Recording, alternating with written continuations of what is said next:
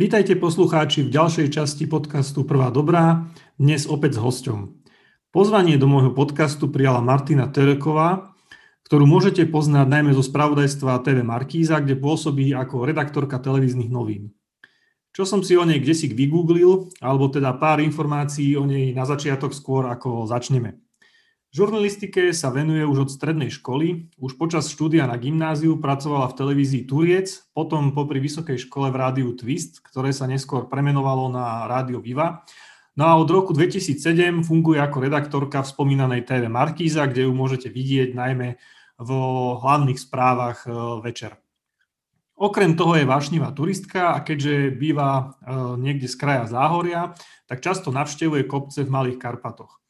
Ja som Martinu spoznal najmä prostredníctvom Instagramu, kde vo svojich storičkách dáva aj pekné zábery práve z kopcov Malých Karpát.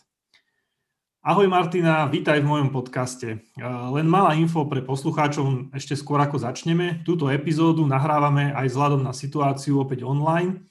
No a ja som si tesne pred nahrávaním dovolil s tebou rovno aj potýkať. Keďže som taký odvážny, tak preto to hovorím, aby ste sa ostatní poslucháči nečudovali. Poďme teda na to.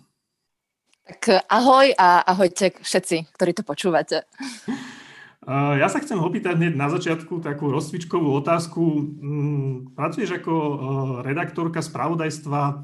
Aké výhody alebo aké, aké, prečo vlastne táto, táto práca ťa baví alebo čo ti to prináša, že, že byť taká redaktorka? Táto práca ma naozaj baví, však teda robím to naozaj už dlhé roky, bolo to pomerne cieľavedomé rozhodnutie, tá novinárčina. Začalo sa to tým, že mi vyhovovala práca so slovom, ale ako náhle som sa začala viac vyvíjať, tak mi vyhovovala práca aj so strihom, najprv teda so zvukom a potom som sa opäť chcela posunúť ďalej a k slovu a zvuku sa pridal obraz. Takže celý ten balíček eh, mi vytvára priestor na veľkú kreativitu a to mi vyhovuje. To mi naozaj veľmi vyhovuje a navyše to, ako všetci asi spokojní ľudia so svojím zamestnaním, beriem naozaj ako poslanie, že to informovanie verejnosti naozaj vnímam ako užitočnú prácu.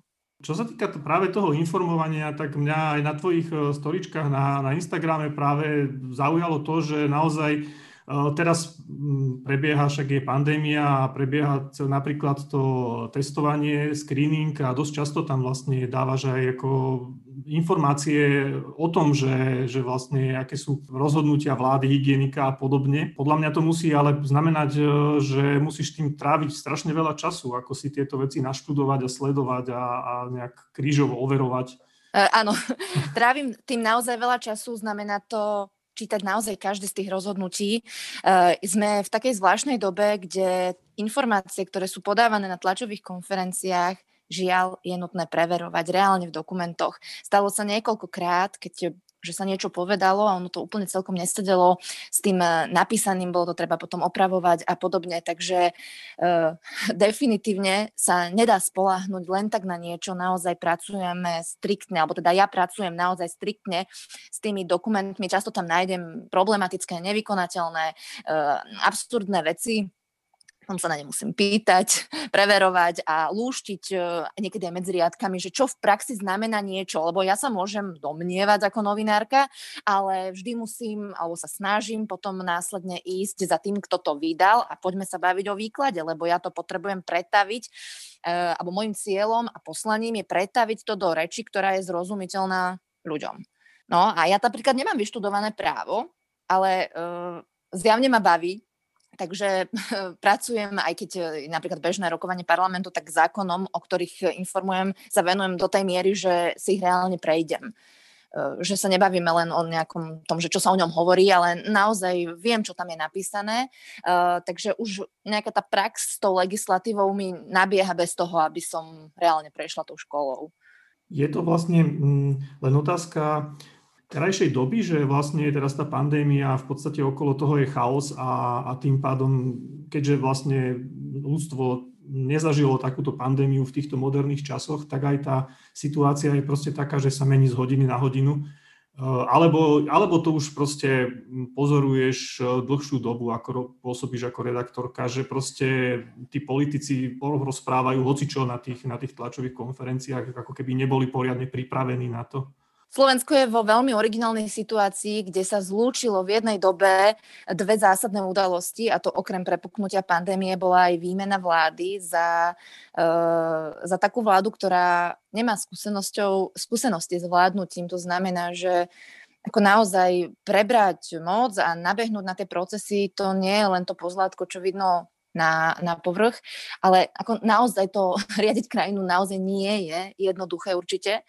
Uh, tak e, do istej miery to určite zohráva aj tú rolu, e, že vo veľmi ťažkej, vo veľmi extrémnej situácii, kde chýbali skúsenosti s bazálnym riadením štátu, bolo zrazu treba riadiť aj krízu, takže tie začiatky e, boli ako povedala by som ľudsky pochopiteľne ťažké, ale trošku ma prekvapuje, že sa to možno až zhoršuje niekedy. Mm-hmm. Lebo mm, ako tá miera toho, že rozhodnem okamžite platí absolútna nepredvídateľnosť uh, a potom látanie tých hm, uh, uznesení, lebo teraz fungujeme hlavne cez vládne uznesenia, tie hlavné veci a potom ich treba o dva dní opravovať, lebo tam sme niečo nezmysel dali a zle naformulovali a podobne. Mám pocit, že mm, to uviazlo trochu, že nezlepšuje sa. To, že tá, tá prax ako keby nebola po tých mesiacoch niekoľkých vidno a pretavená do, nejakého, do nejakých um, zručností širších. Neviem si to úplne celkom vysvetliť, ako môže byť situácia v zime horšia ako vtedy na jar ale subjektívne to hodnotím, že ešte o čosi ako keby horšie. Aj keď napríklad teda upratali to, že bolo sporné, že hlavný hygienik niečo vydáva, na základe čoho a čo to je vlastne za právny akt, no tak to teda akože uzavreli, že to bude vyhláška, tak ako nejaké veci sa vyčistili, ale je to celé, to je taký pocit, že strašne na kolene. Práve to je to, to je mňa zaujíma, že keď sa nad tým tak zamýšľam, že či je to práve dané tým, že je okolo, chaos okolo tej pandémie a vlastne nikto to ešte doteraz ne, ne, neriadil, nezažil, alebo je to vlastne aj dané tým, že tá politika sa mení a ja neviem to povedať takému smerom, k takému ľudovému rečníctvu až, až e, populizmu, respektíve facebookovej komunikácie a podobne, ale nemám pocit, že to je len na Slovensku, ako však videli sme to aj 4 roky v Amerike, e, kde, kde teda bývalý americký prezident, čo tiež predvádzal, akým spôsobom fungoval. Mám pocit, že ten svet sa tak akože v tejto sfére odprofesionalizoval, tak to poviem. Uh, áno, to m- môže to tak byť, aj keď teda ja si uh, netrúfam teda porovnať tieto nuancy kvôli tomu, že ja naozaj uh, túto drobnú legislatívu v iných štátoch nemám kapacitu sledovať, vôbec neviem, ako, ako tieto veci tam fungujú. Som veľmi hlboko v tom, ako to vzniká a kreuje sa uh, u nás a niekedy nevychádzam z údivu. Mm. Jasné. Uh, akože každý týždeň ma niečo, niečo prekvapí, že ako sa niečo dá neskôr napísať a horšie napísať a uh, no. Mhm, a potom ako sa k tomu vlastne má človek vyznať, taký ten bežný, bežný pospolitý ľud, hej? To by, mňa, by, mňa by naozaj veľmi zaujímalo, ako by sa v tom mal vyznať obyčajný človek, pretože ja si myslím, že, že to, je, to je nonsens, aby boli ľudia nútení čítať tie surové právne texty. Uznesenia vlády sa stávajú jednou z najčítanejších e, ako keby teda textov v krajine, lebo sú to tak nepre... E, oni, to, oni nejak ako keby sa nestarajú o uh, zrozumiteľnosť. Akože naša robota novinárska uh, sa veľmi sústredí na to, aby sme pretavili naozaj a neustále a aktuálne informovali o tom, čo práve platí, keďže sa to často vyvíja zo dňa na deň. A um, taký poznatok a už sa to snažíme nejako komunikovať spätnou väzbou na úrad vlády, keďže tam vznikajú gro tých rozhodnutí, že oni napríklad vôbec nevydávajú tlačové správy. To je taký základný medzistupeň komunikácie medzi, akože s verejnosťou, to nie že s novinármi.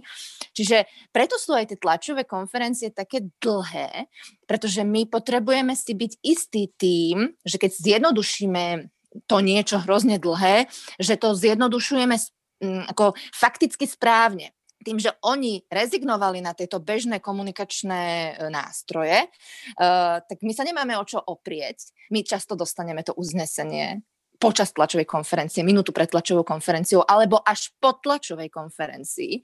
Čiže šanca reálne si naštudovať niekedy 3, niekedy 10 strán tvrdého právneho textu je ako na úrovni nula, ja sa niekedy tomu dostanem až v noci to reálne čítať. E, nie, akože fakt toto nie sú úplne normálne podmienky, nie sú, naozaj nie sú to no, normálne podmienky na spracovanie informácií, mne sa skečky pári, keď to čítam, Hej, a teraz sa, sa mi stalo tento týždeň, hej, že čítam, čítam, čítam, niekto stále nesedí s tým, čo povedali. No jasné, a stredu to novelizovali, akože opravili, lebo im tam vypadlo štvrť vety, hej.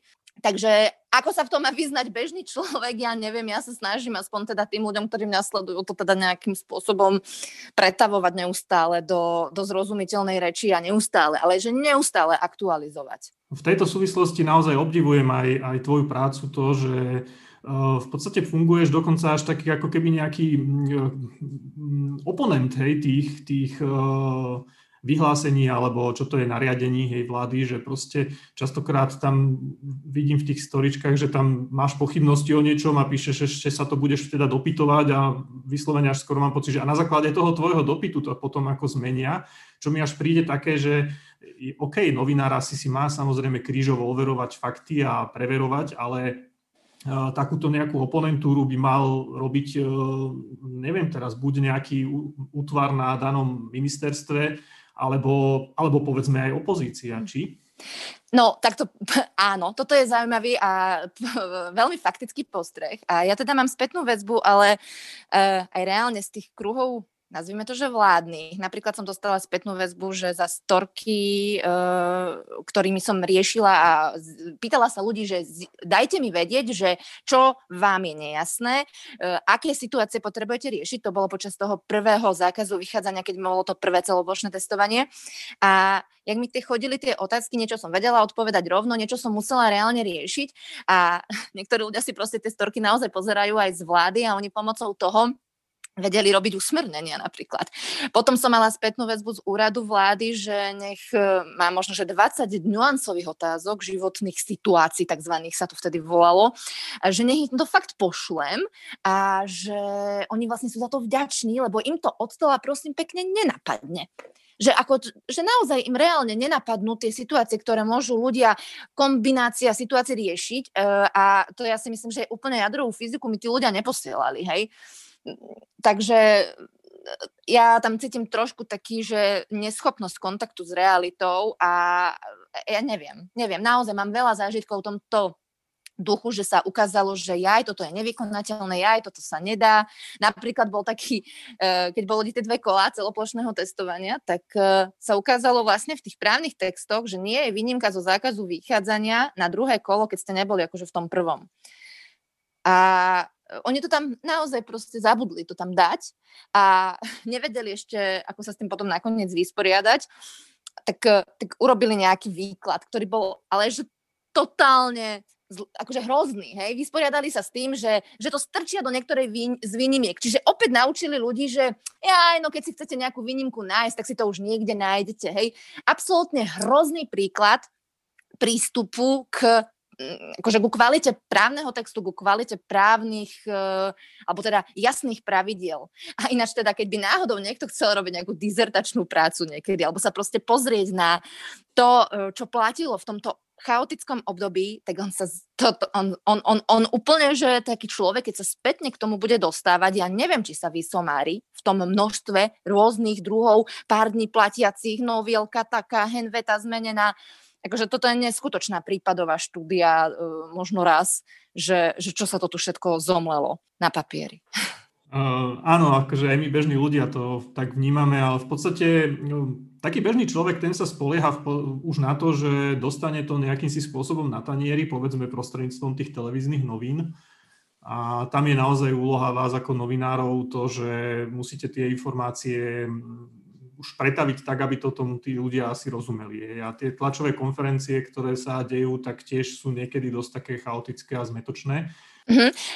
Ja by som k tomu ináč niečo rada povedala, lebo to je teraz tiež taká novinka pár ročná, dá sa povedať, že tlačové konferencie sú verejne vysielané celé, len ako to je náš pracovný nástroj. Toto je veľmi intimný vhľad do niečoho a ten divák sa niekedy rozčuluje, že uh, ja, prečo sa to ten novinár pýta, lenže on nevie, že ten novinár robí na nejakej téme a potrebuje dostať e, odpoveď na nejakú konkrétnu vec a konkrétny aspekt, ktorý robí do tej reportáže. Naša práca, uh, alebo teda zatiaľ sa to ešte nezmenilo tak, že by sa niekto chodil exhibicionisticky pýtať uh, na tej tlačovej konferencie so zreteľom len na to, aby, uh, aby sa proste spravila tá tlačová konferencia nejakou pozerateľnou. Ako pre nás sú tlačové konferencie miesta, kde nahrávame stanoviská do našich vlastných reportáží, do tých prežutých, už ako keby do tých eh, preverených výstupov, ktoré sú zostručnené, rozjasnené, a teda odpovedajú na rôzne otázky, tie tlačové konferencie. Je, je to veľmi zaujímavý fenomén, ja nevravím ani dobrý, ani zlý, len uh, niekedy ma mrzí tá spätná väzba od verejnosti, že čo za hlúposť sa spýtala, no ale ona mala nejaký dôvod sa to spýtať. A áno, niekedy sa stane, že sa niekto spýta naozaj sprosto, alebo zopakuje otázku, uh, áno, stane sa, viete, my, mne napríklad počas tlačovej konferencie príde 10 správ od kolegov, to sa spýtaj, to sa spýtaj, no akože áno, niekedy tá pozornosť akože naozaj zlyhá, hej, že prehliadnete tú odpoveď, áno, stane sa to, ale hovorím, tlačová konferencia pre nás surový nástroj práce a my až z, ne, z nej si vyberieme to, čo sa nám um, akože to, čo sme vyžadovali, aby sme získali tú informáciu alebo to kľúčové vyjadrenie do tej už našej reportáže. Náš výstup a naša práca je tá reportáža, nie účasť na tej tlačovej konferencii samozrejme. Alebo mi niekto píše, že prečo sa nepýtam, prečo sa nepýtam a ja, že no lebo to som síce na tej tlačovej konferencii, ale ja viem, že do mojej reportáže sa bude sta- eh, stačiť tá úvodná veta, čo povedal. A ja, ja tu proste okolo nahrávam napríklad v parlamente iných okolo idúcich, akože nie je moja práca robiť ľuďom show uh, na tej tlačovej konferencii, hej, že aby tá tlačová konferencia sa im zdala lepšia, že či uh, som kritická dostatočne a neviem čo. Ako, je, je to naozaj veľmi zaujímavý fenomén s tými livé vysielanými tlačovými konferenciami. Ja pozorujem aj taký vlastne ten fenomén, že v dnešnej dobe už môže byť novinárom v vedzovkách hoci kto. Ne? A mm. stačí zobrať mobilný telefón, hej, ísť sa niekam v správny čas na správne miesto nejakým spôsobom pretlačiť, dostať. Uh, neviem síce, či teda na, na nejaký úrad vlády ako môže ísť iba novinár, alebo sa to mm. môže ísť ako aj, aj hociaká verejnosť, ale ale už mi to vlastne tak trochu ako prípada, že v podstate, keď aj vidím tie zábery, hej, každý tam s tou nejakou tyčkou s mobilom tam už v podstate rovno, rovno streamuje a že vám do tej televíznej práce kafrajú povedzme aj kolegovia, ktorí sú len z, sú len z tlače, hej. Bežne už vlastne na internete sú aj videá, samozrejme, v, v, aj tlačené denníky majú, ale, ale nie je to vlastne také nejaké, akože si, si teraz chodíte navzájom do kapusty, keď to mám tak povedať? E, pokiaľ ide o profesionálnu redakciu, ktorá akože začínala ako bežná tlač alebo len bežný web, nazvem to, a vyvíjajú sa s dobou, lebo technológie to dovolujú, tam nevnímam absolútne žiaden problém. Áno, niekedy sa me, je nás už naozaj veľa s tou technikou, e, ale, ale nie, toto nevnímam ako problém. Ako v, problém e, vnímam skôr to, že naozaj si môže dnes pomaly hoci kto založiť nejaký internetový niečo, čo nazve, mm, akože, že to je nejaké spravodajstvo. Mm-hmm. Pane Bože, spravodajstvo je naozaj niečo, čo má špeciálne atribúty a mňa veľmi mrzí, že ľudia majú pocit, že tam je tá pravda a ja chcem upozorniť, že my, tzv. tradičné médiá, my máme licenciu, my sme kontrolovaní, my si nemôžeme dovoliť odvysielať lži, nepreverené veci, nepravdy. U nás je o mnoho väčší spolach uh, na kvalitu tej informácie, pretože my nesieme za to zodpovednosť, my môžeme prísť o licenciu, my sme naozaj pod dohľadom, čo internet je žiaľ mm, no, svojím spôsobom, ako vy sa sám seba vyhlásite, že robíte spravodajstvo, ale to neznamená, že splňate tie atribúty. A to, že píšete to, čo tí ľudia chcú čítať, alebo mm, majú povedzme sklony ku konšpiračnému mysleniu a podobne, to ešte z vás naozaj novinára nerobí. Poďme teraz trošku ďalej. Chcel by som sa opýtať možno takú vec, že uh, potrebuje redaktor TV spravodajstva ku tomu, aby bol kreatívny nejaký tlak, napríklad časový stres? Ej, no to je asi individuálne, lebo sú ľudia, ktorí sú kreatívni vtedy, keď majú pohodu ja napríklad uh, mám, ja mám veľmi rada uh, také, taký, taký ten adrenalín uh, mm. toho časového tlaku. Mne to vyhovuje. Mne to vyhovuje, ale sú dva druhy kreatívnej nejakej takej, že rozšafnosti v našej práci, pretože jedna fáza je samotná terénna nahrávacia fáza. Uh, a druhá fáza je, keď celé človek dáva dokopy tesne pred vysielaním, teda v mojom prípade to býva veľmi často práve tesne pred vysielaním, lebo robím charakter tém, ktoré sú práve do toho dňa, robím charakter tém, ktoré sa vyvíjajú počas dňa, čiže ja akože nemám ten luxus, že by som, väčšinou nemám teda ten luxus, že by som mala nejaký, že veľa času, ale niekedy si aj postažujem, keď uh, napríklad moju tému odložia na víkend, že ale ja teraz akože nemám taký ten takú tú chuť a nemám taký ten drive. Uh, takže mne, mne ten, tá forma toho tlaku tej uzávierky, ja to mám, že tlak uzávierky veľmi vyhovuje a ako vy, vyprodukujem akože často tak keby lepšie nápady, aké by som sedela od predpoludnia, hej, a neviem, čo si trápila, škrabala hlavu, ale samozrejme, že niekde je hranica, hej, keď už je ten časový tlak taký, že ja prídem o 6 e, do redakcie, ešte nemám ani čiarku napísanú, no tak samozrejme základ je to vyprodukovať. tak tam už, tam už na tú kreativitu často nie je priestor, ale Mm, sú fázy. Sú mhm. fázy v tej, v, tej, v, tej, v tom, tej tvorivej činnosti, lebo u nás to funguje tak, že naozaj od návrhu témy uh, a uhla spracovania, keďže témy bývajú strašne široké, tak tam si treba aj nejakú tú líniu vidieť, uh, po ktorej sa vyberiem cez formu vizuálneho spracovania. Ja robím témy, ktoré um, akože nie sú také, že by sa pred kamerou odohrávalo niečo veľmi zaujímavé, ale uh, ja to beriem ako výzvu, lebo keďže aj fotím, tak eh, tá, mám veľký vzťah k vizualite. Takže keď robím s milión dokumentmi, tak sa snažím, aby to bolo cítiť tej reportáži, že ja furt niekde mávam s tým zákonom, uznesením, vyhláškou, ukazujem presne tú vetu, ktorej sa venujem, ktorá je problematická napríklad. Nezvyknem používať ilustračné zábery, ako veľmi si potrpím na to, aby, aby tá kamera zobrazovala hodzaj papierovú realitu, ale tú realitu skrátka. Ako vlastne mm, vyzerá taká príprava tej reportáže? Mm, teraz my vidíme totiž to ako diváci v tej telke len v podstate nejakých tých pár sekúnd, maximálne minút toho, čo sa tam vlastne udeje. Ale ako to vyzerá vlastne predtým, tesne predtým, ako to ide do toho vysielania, že ráno, ráno príklad, hej, ráno sa zobudíš, vybehneš si tam na pajštún a potom, čo potom akože si povieš, akože tak kto vôbec rozhodne o tom, že čo ideš točiť, kam ideš točiť a, a, a, a teda, čo sa s tým potom deje? Ešte väčšinou tomu predchádza, že večer si niečo prečítam, a keď je, keď je dostupný ne, nejaký materiál, hej, ktorý ideme rozoberať, tak teda ešte večer si, si aj niečo, nejaký podklad pripravím, ale teda vravím, že niekedy nám to prichádza e, počas dňa v stredu, keď je rokovanie vlády, tak si nič vopred žiaľ nepripravím, lebo táto vláda vopred žiadne návrhy také kľúčové nedáva vopred, ani, ani tesne vopred a väčšinou až vysoko po schválení, takže uh, buď je fáza prípravy, e, alebo nie je fáza prípravy večer predtým, podľa situácie. No a teda keď sa teda akože došportujem, povedzme. 9.30 je čas našej porady a tam sa zvykne uh, ak nie je dôvod to uzavrieť telefonicky skôr, hej, tak na, o 9.30 je porada, kde každý odprezentuje teda tú svoju líniu tej svojej témy a uh, podeba, podebatujeme o tom uh, a ne, nejak sa to tam teda akože pozapisuje, ten robí to, ten robí to, ten robí tamto.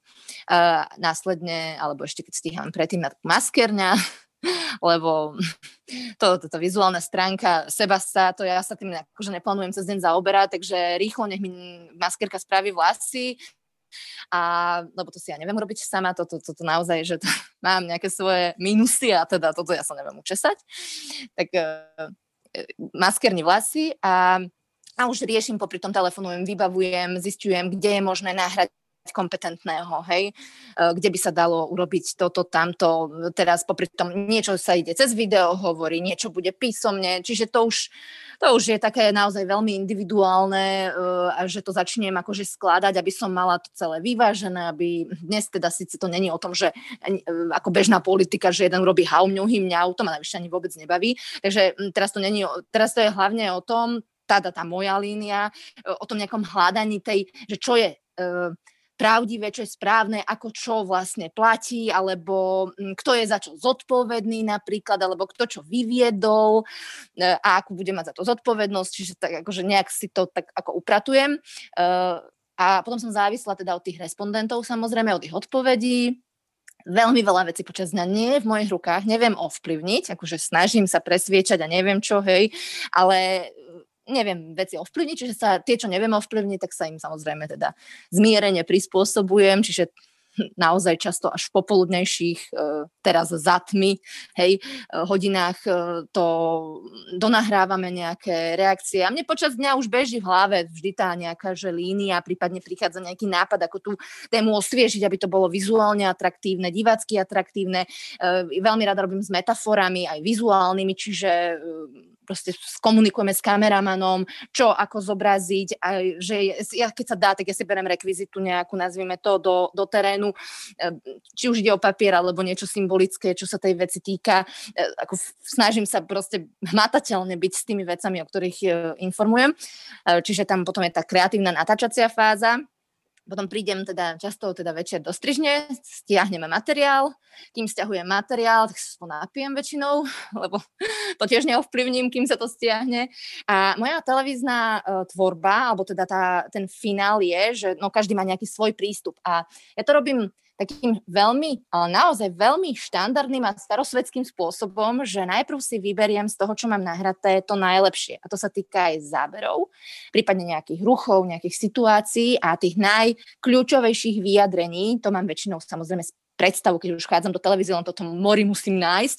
To si, to si predvyberiem. A moja reportáž vzniká tak, že to, čo z tej nahrávky je najlepšie, volám to tak, že obtečiem textom. Čiže to, čo mi nevyplynie, už ako, že občas treba doplniť, dohovoriť, predhovoriť. Čiže ten, ten môj systém je naozaj taký, že gro je to, čo je nahraté a už len uh, vetami dovysvetlím, doplním, aby to dávalo akože tú líniu. No. Tak to, to, to je môj štýl, nerobí to každý takto, ale mne, sa, mne to takto vyhovuje, keďže sme televízia, tak gro je proste na tom obraze uh, a je a bodka. Rozumiem tomu správne, že vlastne uh, povedzme kameraman ti na konci dňa, večer, neviem, o 5. o 6. odovzdá, neviem teraz aké médium, hej, to je jedno, SD kartu, kazetu alebo čokoľvek, čo máte a povie, že teda ahoj, ja idem domov a je to na tebe, hej? Celé. Jasné, toto, je, toto bola ináč pre mňa ako kľúčová podmienka, lebo kedysi v televíziách to fungovalo tak nie, že tak kameramani nestrihali, ale mali strihačov napríklad. Mm-hmm. A to, ja som strašne netímový hráč ja ako, naozaj nie som tímový hráč, som vyslovene mm, solo hráč, čiže čo sa dá, si urobím sama a mne to tak vyhovuje.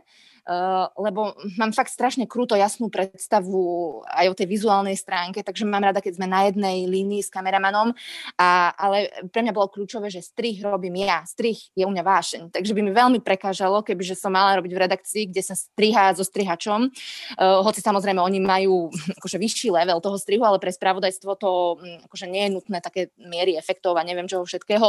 My sme samozrejme zaškolení, vyškolení od začiatku a u mňa sa to preklopilo vyslovene do vášne a tú fázu strihu za to by som aj platila, že ju môžem robiť. Hej. Takže áno, odovzdám im kartu a ja si už s ňou urobím, čo uznám najlepšie za vhodné. A vtedy vlastne večer prichádza teda ten, ten časový stres, ten vonkajší tlak asi na tú Áno, ten, ten, ten je absolútne nemenný, pretože sa začínajú tie správy vždy o 19.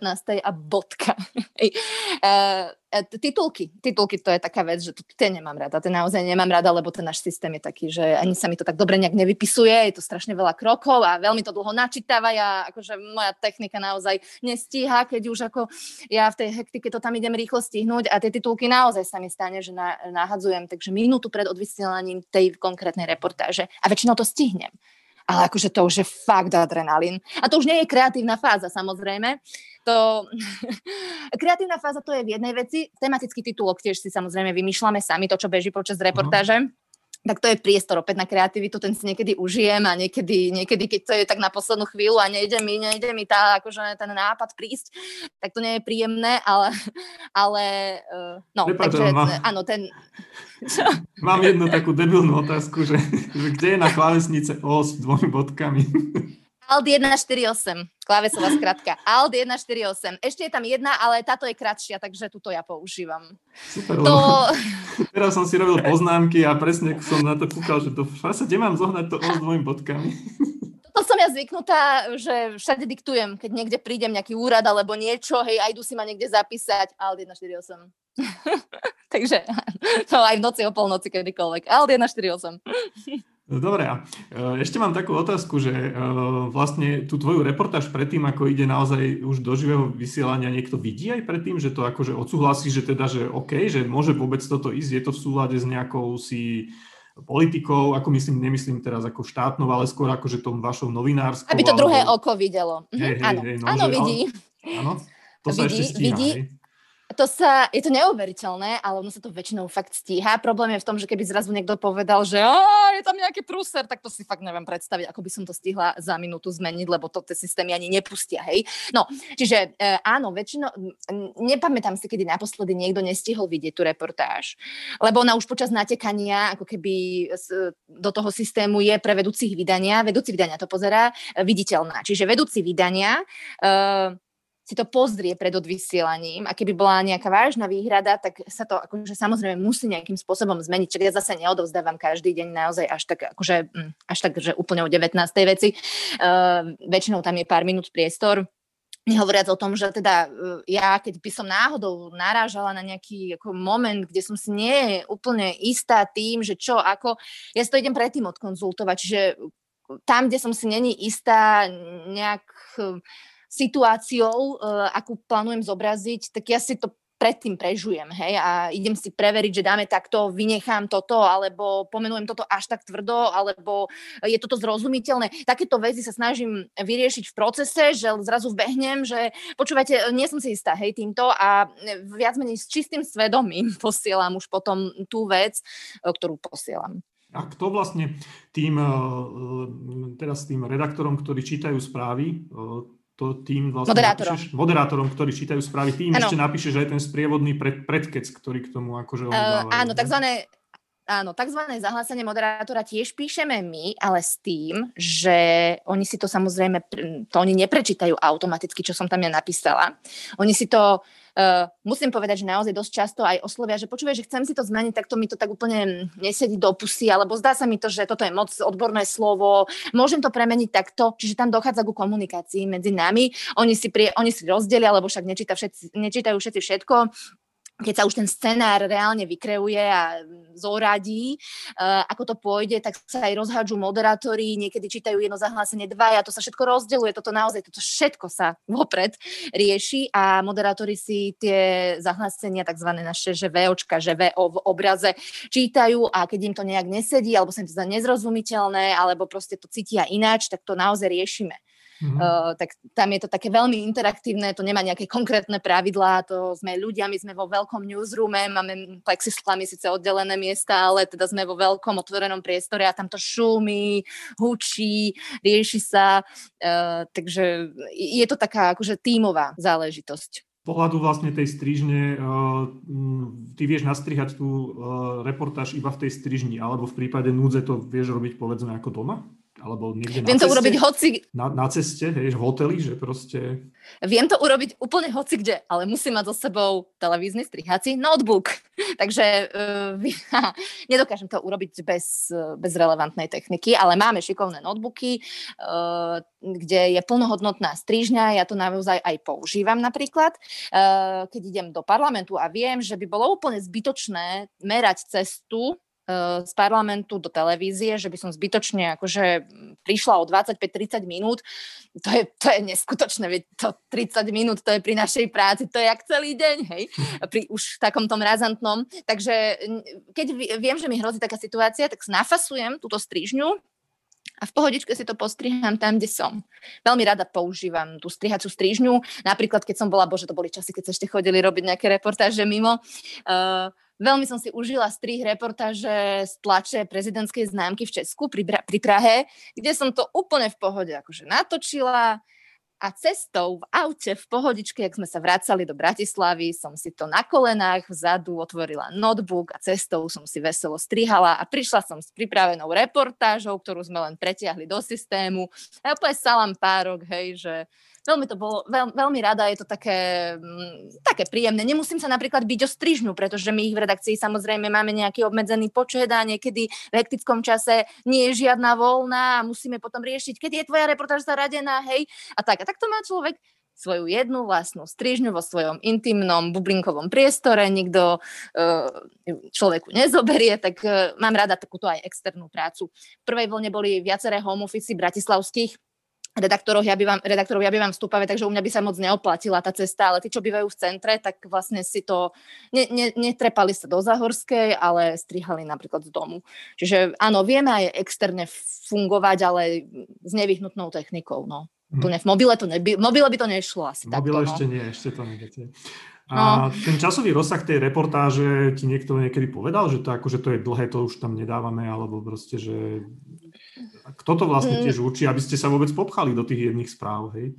Uh, tak my sme medziročne veľmi navýšili ten vysielací spravodajský čas. Keď som začínala v roku 2007, tak tak keď som prosíkala, že mám fakt vážnu tému, že minúta 30, prosím, môžem mať aspoň minútu 30, lebo štandard bol minúta 20 a na ľahšiu tému minúta 10. To bolo, keď som začínala. Medzi tým sa aj zmenila aj tá dynamika spravodajstva, aj ten štýl, pretože tým, že veľa, alebo internet je prístupnejší, tak eh, tá základná nejaká informovanosť ľudí o udalosti zo dňa vyplýva z iných kanálov. Takže my keby sme išli len také, že základné, že hau, mňau, čo sa povedalo počas dňa, tak si myslím, myslím, že by to už vôbec nikto nepozeral, pretože my potrebujeme tomu dať nejaký analytický rozmer alebo posunúť tú základnú informáciu už niekam ďalej. Ešte v práve v ten deň, keď sa tá informácia zjavila, pokiaľ sa nezravila o 6. večer samozrejme, hej. Tak um, a, de, a na čo odpovedám teraz? Na minúta, minúta. Ja, ja, dĺžka, dĺžka, dĺžka. No, čiže ja som veľký fanúšik toho, posunu, že sme dostali ako keby viac času. Ono to bolo, že tým, že sa natiahol ten čas aj tých samotných televíznych novín, tedy boli 20 minút, 30 minút, teraz je to aj cez hodinu, hej, tak eh, prirodzene, aby to bolo aj naplnenia schopné, tak eh, sme sa uvoľnili tie pravidlá ohľadom dĺžky. Ale nie sú vôbec nejak, že ultra striktné. Čiže to, to nie je že predpísané, koľko má reportáž mať, ale máme tu slobodu v tom cite, a myslím si, že celkom zvládame teda ten, túto výzvu, že, že kedy už dosť, že toto je taká jednoduchá lineárna téma, naozaj netreba to ďalej naťahovať, minúta 30 čau odvysielané. A niekde mám 3.30, niekde mám akože už také, že nad 3.30 to už je extrém, to už, to už musíte mať fakt bombu uh, alebo niečo veľmi, takú nejakú pasáž veľkú, reportážnu, kde, kde to žije, hej. Uh, ale taký môj štandard, ako pod 2.30 nejdem, a na 3.30 zriedka. A okolo troch minút bežne, no. A Ale máte... E, je, je to individuálne, samozrejme, podľa typu tém, hej. No. A máte aj takú úlohu, že vlastne raz za čas natočiť nejakú reportáž, ktorá bude len čakať v šuflíku pre prípadné vyplnenie hluchého miesta, také tie všeobecne, že narodili sa zvieratka v zoo a podobné veci? Uh, nie, lebo toto je aktualita, keď sa narodí, hej, to sa nedá odložiť. ale, ale, ale samozrejme máme sú, je niekoľko životných spravodajských situácií. Jedni sa volajú, že Vianoce, takže volá sa to, že Vianočné predvýroby, ale teda musia tam byť aj také témy, ktoré sú akože také, no normálne, že aj seriózne, hej, čiže často sú to nejaké súhrny ročné a také, že od januára platí nový zákon a niečo a návratky k témam, aktualizácia chaos a podobne, čiže nemyslím, že sú to také, že sú to šuflíkové témy, dajú sa hrať povedzme v priebehu dvoch, troch týždňov, ale myslím, že majú svoju relevanciu. No to isté sa deje cez Veľkú noc. A v malom sa to deje pred víkendom. Čiže víkendovky. Takže áno, proste spracúvajú sa aj témy nie zo dňa. Veľmi rada robím akože témy, ktoré nie sú priamo zo dňa, že to rada striedam, že tú razanciu, hej, tu, teda, tu a teraz, tu a teraz a potom si idem niečo, akože voláme to, že rozvariť na drobné, hej, a potom už môžem od rána sa v niečom uh, piplať, vtedy už ako by ten tlak bol zbytočný, lebo by som mohla spraviť napríklad chybu. A ja celkovo mám rada také, uh, uh, také vlnovky, hej, že uh, zrýchliť, spomaliť, zrýchliť, spomaliť, robota súkromie, robota súkromie. Mám rada to striedanie, aby som neupadla do ani vyhoretia, ani do ponoriek, ani do nejakých tých uh, iných negatívnych vecí, ktoré sa stávajú, keď človek ide si stereotypne nejakú lajnu. Tak, uh, tak preto mám rada, ja to volám, že vyslovene striedanie, aj teplo, zima, hej, všetky tie striedačky mám som rada, neviem, že... Či máme ešte chvíľku času, ale to je práve to, čo som sa chcel opýtať, že uh, tie tvoje výlety do Malých Karpatov ma veľmi bavia na, na Instagrame. Ty si zjavne podľa toho fanúšik turistiky, tak to môžem povedať? Áno, áno, áno. Ja vlastne nejaký, že cieľa vedomo iný šport až tak uh, nepestujem. Uh, no, no, áno. Ja som absolútne, že turistka. Áno. Mm. tak nám skús odporučiť nejaké zaujímavé miesta v Malých Karpatoch, kde by sa... Áno, samozrejme, Pajštún, hej, to beriem, akože, ale tam v lete akože je pomaly jak e, v onom na, na, na obchodnej, hej. hej. na obchodnej áno, áno. ľudí, hej, takže možno sú aj také nejaké menej vychytené miesta, kde Len sa to dá... Je taký, áno, to je taký malý problém, že vždy, keď začnem potom hovoriť o, o tie typy, tak uh, sa to zvrhne. A, hej, hej, ale zase, uh, dobre, Uh, nie, ako tie Karpaty sú naozaj skvelé a mám rada aj tie, tie najnavštevovanejšie lokality typu obľúbená Vápenná, Vysoká, uh, proste tie také, že naj, najvychytenejšie kopce, ale ja to naozaj veľmi intenzívne riešim tým, že tam chodím v časoch, kedy iní ľudia tam nechodia. Alebo chodím v počasí, kedy tam iní ľudia nechodia. Čiže buď chodím aj v pohode, aj v zlom, keď si chcem vyvetrať hlavu a je mi úplne jedno, čo tam bude, hlavne nech kráčam, tak uh, naozaj ja veľmi často chodím aj na veľmi vychytené miesta, úplne, úplne sama. To sa týka aj východov, uh, hlavne slnka. Západy teraz sú v takom čase, že to každý je zrovna vtedy v lese, lebo ešte pomerne skoro zapadá, ale východy slnka sú na toto úplne fantastické. Uh, sa to stalo populárnejším teraz v poslednom období, a asi to bude súvisieť aj teda s tým príkonom k prírode v okrese uh, vďaka pandémii, ale stále tam to neexistuje, že by tam bol nejaký dav, hej, to, to fakt nie. To, keď to niekto raz za čas skúsi, ja to robím akože cieľovedome, ako minimálne raz za týždeň som na východe slnka, fakt to robím, a niekedy aj trikrát za týždeň som na východe slnka, uh, tak takto extrémne, dá sa povedať, takto často to nerobí nejaká široká populácia. Takže e, môj tip skôr je v tom, že mm, vyberať si, e, ak sa nechcem byť teda zdávom, vyberať si to tak nejak originálnejšie ten prístup, že kedy tam idem, možno v nejakom, ris- nie že riskantnejšom počasí v tom prípade, akože v tom zmysle, že nebezpečné, ale že áno, no možno, že nehrozia výhľady, ale tak idem, no však možno, že sa zadarí a vtedy bývajú tie najlepšie, keď sa zadarí najlepšie výsledky výletov a najväčšie dobrodružstva. No tak akože ale mám povedať nejaký tip, fakt? No, kľudne, kľudne. Že, že kam chodím najradšej napríklad? Na Pajštún. No, ale tak akože Pajštún má vážny problém, lebo ja som si spravila druhý Pajštún z Vápennej, pretože je tam predsa len o trošku taký rozsiahlejší uh, výhľad do naozaj akože srdca, hej, tých hôr. A je to akože náročnejší kopec, čo mi viac vyhovuje, lebo čím viac človek chodí, tak tým viac sa jednoducho uh, akože zvyká na ten terén a, a chce viac a viac a viac, lebo to telo sa tomu prispôsobuje. A vápená mi vyhovuje dynamika výstupu na ten kopec, lebo je to prudko, potom to zjemní, prudko, zjemní a veľmi rýchlo tam viem byť, ale zároveň je to také, že to telo cíti, že niekde išlo. A ten pajštún je relatívne jednoduchá záležitosť tak, eh, tak teraz akože možno bude Pajštún trochu žiarliť, lebo uh, rozširujem čoraz viac ten diapazón. Uh, no, no uh, tak, tak som spomenula teda tú vápenu a nie, že vápena, ale hlavne hrebeň, ktorý vedie od vápennej uh, smerom na Klokoč, tak to je, to je nádherný kus prírody. Hej, že toto si treba prejsť. Eh, že nie len teda na ten vrch, ale dajú, dajú sa robiť zaujímavé okruhy.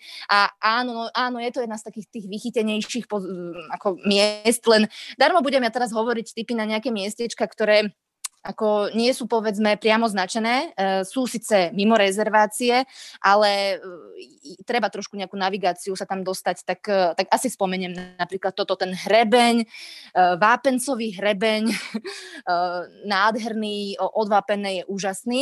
A keď už niekto dokráča na klokoč, tak to je úplne úžasné, pretože to je zase sopečný kopec, ja neviem, ako to tam vznikalo, keď to vznikalo, ale tam je zase čierna hornina, čiže keď tam nie je zrovna sneh, tak to človek veľmi cíti, že, že geologické wow. Dá sa povedať, že a si vlastne... ešte teda? No, no, no, kľudne. No, no a uh, ja som si v druhom tehotenstve hlavne extrémne oblúbila uh, jaskyne akože mala som ich rada vždy, ale v druhom tehotenstve bolo, bolo hrozne teplé e, leto a ja to nemám rada. E, ja celé leto vlastne trávim tým, že zaliezam niekam, kde mi nie je moc teplo, takže jaskyne to celkom zaujímavým spôsobom riešia. Takže o, o, e, zo pár rokov som veľmi zalúbená do jaskyň, takže veľmi. A, a tak som vďaka tomu zistila, že Karpaty už od Borinky až po proste plavecký Mikuláš, sú totálne predkané jaskynnými systémami a síce sú to často priepaste, akože nehrozí tam liesť v žiadnom prípade, prosím vás, nikde, nikde neleste, nikde neleste. Ale dá sa nakúkávať do rôznych dierok a výklenkov a neviem čo a už nejaká, už z kraja vidno tie rôzne výzdoby a hneď tam cítiť závan takého nejakého vlhka, chladu a podobne. A, a toto ma na tých Karpatoch totálne fascinuje, lebo si človek môže byť istý, že keď kráča niekde, tak niekde tam niekde pod zemou určite budú nejaké chodby, priepastia, neskutočne nádherné útvary. Uh, už len to vedomie, že to tam je, aj keď tam nie som v tej zemi vnútri, uh, mi tak akože tak, tak akože príjemne sa mi tam v tom pohorí funguje. A ja ho teda definitívne volám uh, Malé Tatry, lebo to názov z 19. storočia až neskôr sa uh, ukotvilo to Malé Karpaty a Malé Tatry mne totálne ako keby v hlave vyriešilo nejakú tú to cnenie za vysokými alebo nízkymi Tatrami, ktoré naozaj veľmi ľúbim. Dlho som tam teraz nebola, my chodíme pomerne často aj s celou rodinou, hlavne do vysokých Tatier, ja zase s deťmi chodím do nízkych Tatier, prespávame v horských chatách, nič z toho teraz neexistuje samozrejme, takže ja som si vyriešila, možno, že je to trošku také placebo, ale ja si to volám Malé Tatry a som absolútne spokojná, uviaznutá vo svojom okrese a aj keby som tu mala skončiť uviaznutá do konca života, tak nebudem plakať, ako ako áno, pre mňa sú teraz Tatry vzdialené ako norské fjordy, čiže uh, áno, som spokojná tam, kde som tu a teraz, je to fajn. Uh, hovoríš, že máš rada uh, radšej zimu ako teplo, ak som správne pochopil.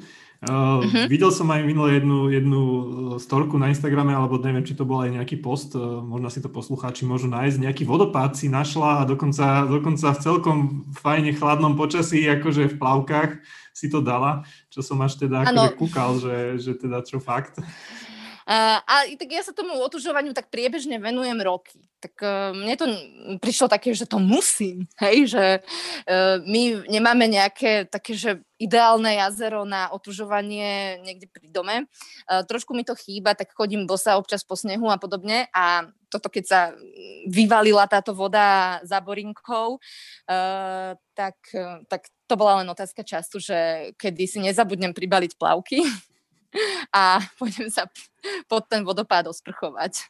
Ako bolo to, vtedy bolo hrozné blato okolo a ja som nevedela, kam si položiť veci, lebo som si zobrala málo nejakých takých podložiek a, celá som potom všetko zlamala od blata. Bože, ako po tejto stránke som sa nepripravila dostatočne uh, na, na túto akciu, ale uh, bolo to veľmi príjemné, tá sprška veľmi príjemné. Napríklad ja mám veľmi rada, keď je voda o trošičku teplejšia ako okolitý vzduch. A toto sa mi v lete nestane. Hej? Keď je 35 stupňov vzduch, tak tá voda bude vždy chladnejšia. Ja v lete akože toto nemám až tak veľmi rada, že takéto prudké, že z teplého vzduchu do studenej vody, to mne je nepríjemné. Ale keď idem v zime pod vodu, tak je to úplne super. Dá sa tomu rozumieť, že? Áno, je to, je to, ten rozdiel teplôt vlastne v lete je asi oveľa väčší ako potom ako v zime. Hej, áno, áno, akože to, to sa mi zdá ako väčšie otužovanie, vôbec to nemám rada, fakt to nemám rada. Ako idem, samozrejme, že sa rada nakoniec schladím, ale ten, tento vstúpenie do tej vody mám radšej v zime, ako ten, toto momentum, hej, vstúpenia do tej vody mám radšej v zime ako, ako v lete, no. Ale naozaj, akože mne všetko vyhovuje. Všetky počasie mi vyhovujú, ale horúčavý, a nad 25 stupňov ja považujem, že je všetko horúčava. Nad 25 stupňov ja prestávam fungovať a začínam vykonávať procesy k tomu, že kde zaleziem.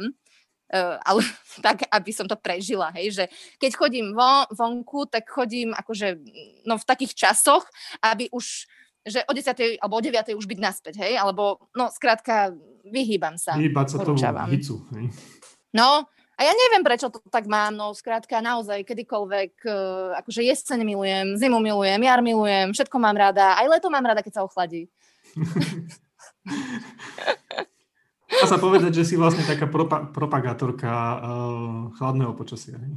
Uh, aj, aj všetkých nečasov, lebo teda ja, ja som naozaj som presvedčená, že, zl- že nie je zlé počasie, nie je zlé počasie. Mňa toto vždy ide vytočiť, keď to počujem pri predpovediach, že, že bude škaredo, že neviem čo, aké škaredo, však to je také krásne niekedy to škaredo, to, čo sa nazýva, e, hej, že tie aké proste oblačnosti ja neviem čo, e, ja som veľmi, veľmi OK s, s, takmer, naozaj takmer s každým počasím, pokiaľ nejdeme do nejakého extrému. Áno, určite sú situácie, kedy ani ja nevyleziem z domu, ale to musí byť akože hrozný úhrn zrážok v hroznej teplote. Hej, že ako ale v zásade si myslím, že všetko je super. Nové občianske združenie mám taký nápad, že priaznivci nepriaznivého počasia, a to už asi bolo niekde. Dobre. Áno, pohode. To by som mohla byť, že čestný člen minimálne. Áno, e, už len posledná otázka, ktorú, ktorú mám tu niekde zapísanú, poznačenú a ty vlastne aj sama niekde, neviem už, kde to bolo, na Facebooku, alebo už neviem, kde som to čítal, tvoja pamätná reportáž s ľadovými medveďmi. Áno. Kedy, na, neviem, čo to bolo, na Silvestra alebo na Vianoce, už neviem na aký To bolo úplne presne. To bolo 24. decembra 2007 na Zlatých pieskoch. Moja asi štvrtá reportáž televízii Markíza. Uh, Áno. vlastne, teda to nebola na reportáž, ale ty si sa vlastne zapojila do deja, tak to môžem povedať. Čiže si vliezla aj do tej vody ako, ako redaktorka. Uh, to si musela byť na to ale nachystaná, hej? Lebo teda asi nechodíš bežne v plavkách na reportáže. Áno, áno, ja som si to samozrejme akože deň vopred, alebo asi aj dva dní vopred, ja som to vymyslela. Spýtala som sa vedúceho vydania, že či je s tým v poriadku, že budem, to ide hlavne o nejaký ten dress code na obraze mm. a tak, ale okolo tých Vianoc a Silvestra sa proste lámu niektoré uh, úzusy v konkrétnych situáciách, nazvime to. Čiže ja som si to odkonzultovala so vtedajším vedúcim vydania, ten povedal v poriadku. Volala som šéfom ľadových medveďov, že dobrý, ja tam prídem točiť, som z Markízy a ja mám taký plán, že ja by som chcela vliesť s vami. Treba sa na to nejak pripraviť? A že nie, že v pohode, že len teda nech dojdem, zoberiem plavky, uterák a úplne v pohode príde. Nie, že nič netreba. Uh, nič nebolo treba, tak som prišla v plavkách, a vošla som. Ale, ale takto, aby som to zase akože, že, že ja som nespadla akože úplne z jahody do tej vody, ja som k tomu inklinovala naozaj od detstva. Čiže mm, ja som na ňaša, hoci keď v zime prebrodila potok e, za sídliskom, milovala som ten pocit, keď si potom obujem tie topánky a také ihličky pichajú. Akože môj styk so, so studenou vodou uh, vlastne sa šinie od detstva, tak ono to zase, ja som vedela, že uh, k tomu inklinujem, uh, vedela som sa spolahnúť na svoje telo, že zareaguje úplne v pohode, uh, tak uh, za bežných okolností by som odporúčala začínať uh, studenou sprchou denne v domácnosti a zistiť aspoň taký základnú reakciu, že uh, či som s tým v poriadku, že asi by som neodporúčala širokej populácii na poprvé sa hneď vrhnúť do e, také, že treba vysekávať, tedy ešte, oj, to boli časy, keď sa vysekávalo, hej, e, vysekával sa ľad, e, aby sa, aby sa tam dalo ísť. Tak, ale zase na druhú stranu to určite odporúčam, lebo je to o mnoho jednoduchšie, ako si to možno človek predstavuje a je to veľmi prospešné a produkuje to neskutočne silný prílev, také je to vám, že chemického endorfínu. Máme chvíľu všetko jedno. akože v dobrom všetko je jedno, mhm. že starosti uh, sa rozplývajú a uh, i, taká, taká veľká sila z toho ide, z toho prechodu z tej zimy potom naspäť do toho tepla. No, tak áno, to si, to si veľmi dobre pamätám. Alebo teda po, behať po snehu, hej? Alebo behať po snehu. Tie ihličky, ako niekto, sa, niekto to možno vníma ako nepríjemný pocit a ja to vnímam ako veľmi príjemný pocit mm-hmm. tej hličky. Dá sa na tú zimu akože zvyknúť, hej, tak to poviem, že potom je to... No hlavne, keď človek vie, že čo ho čaká, však on v tej zime nebude trpieť dlho, hej, to je dobrovoľné rozhodnutie a viem, že o chvíľku s tým seknem a, a zažijem teda ten opačný extrém toho tepla, ktoré nás sleduje. No. Tak. Ale ináč teda, v tej, keď sme pri tom zlom počasí boli, tak uh, nie je v ňom príjemne preto, lebo sa naň dobre oblečiem. Uh, ja som takmer vždy vo voľne, teraz má na sebe alpaku, alpakový sveder. Uh, ako nepoužívam vôbec žiadne, skoro prakticky vôbec umelé materiály a vždy, keď sa dá, tak som teda navlečená vo vlnených prevažne merino a v zime v alpakových veciach, uh, ktoré mi robia taký komfort, že, že mne to, ako, ja, sa ne, ja nie som v diskomforte v tých rôznych podmienkach, akože ja sa tam zabezpečím, aby mi tam bolo dobre a potom mi tam je proste dobre. Áno, neexistuje zlé počasie, ale teda, ako sa hovorí, nevhodne oblečený turista, tak... Áno, áno. Že aby to nevyzeralo, že ja tam niekde trpím, ako ja tam objektívne uh, robím všetko preto, aby som tam netrpela. Super. Ďakujem veľmi pekne za, za tento rozhovor som veľmi rád, že som sa dozvedel niečo o práci uh, televíznej redaktorky a že to malo pre mňa aj veľmi takú, a verím teda, že aj pre poslucháčov, takú tú vypovednú hodnotu. A veľmi aj pekne ďakujem za to, že si nám porozprávala niečo o svojich zážitkoch aj z Malých Karpát a niečo aj viacej o sebe. Takže ešte raz vďaka. Tak ja ďakujem za pozvanie, bolo mi tu dobre. OK, super. Ahojte. Ahojte.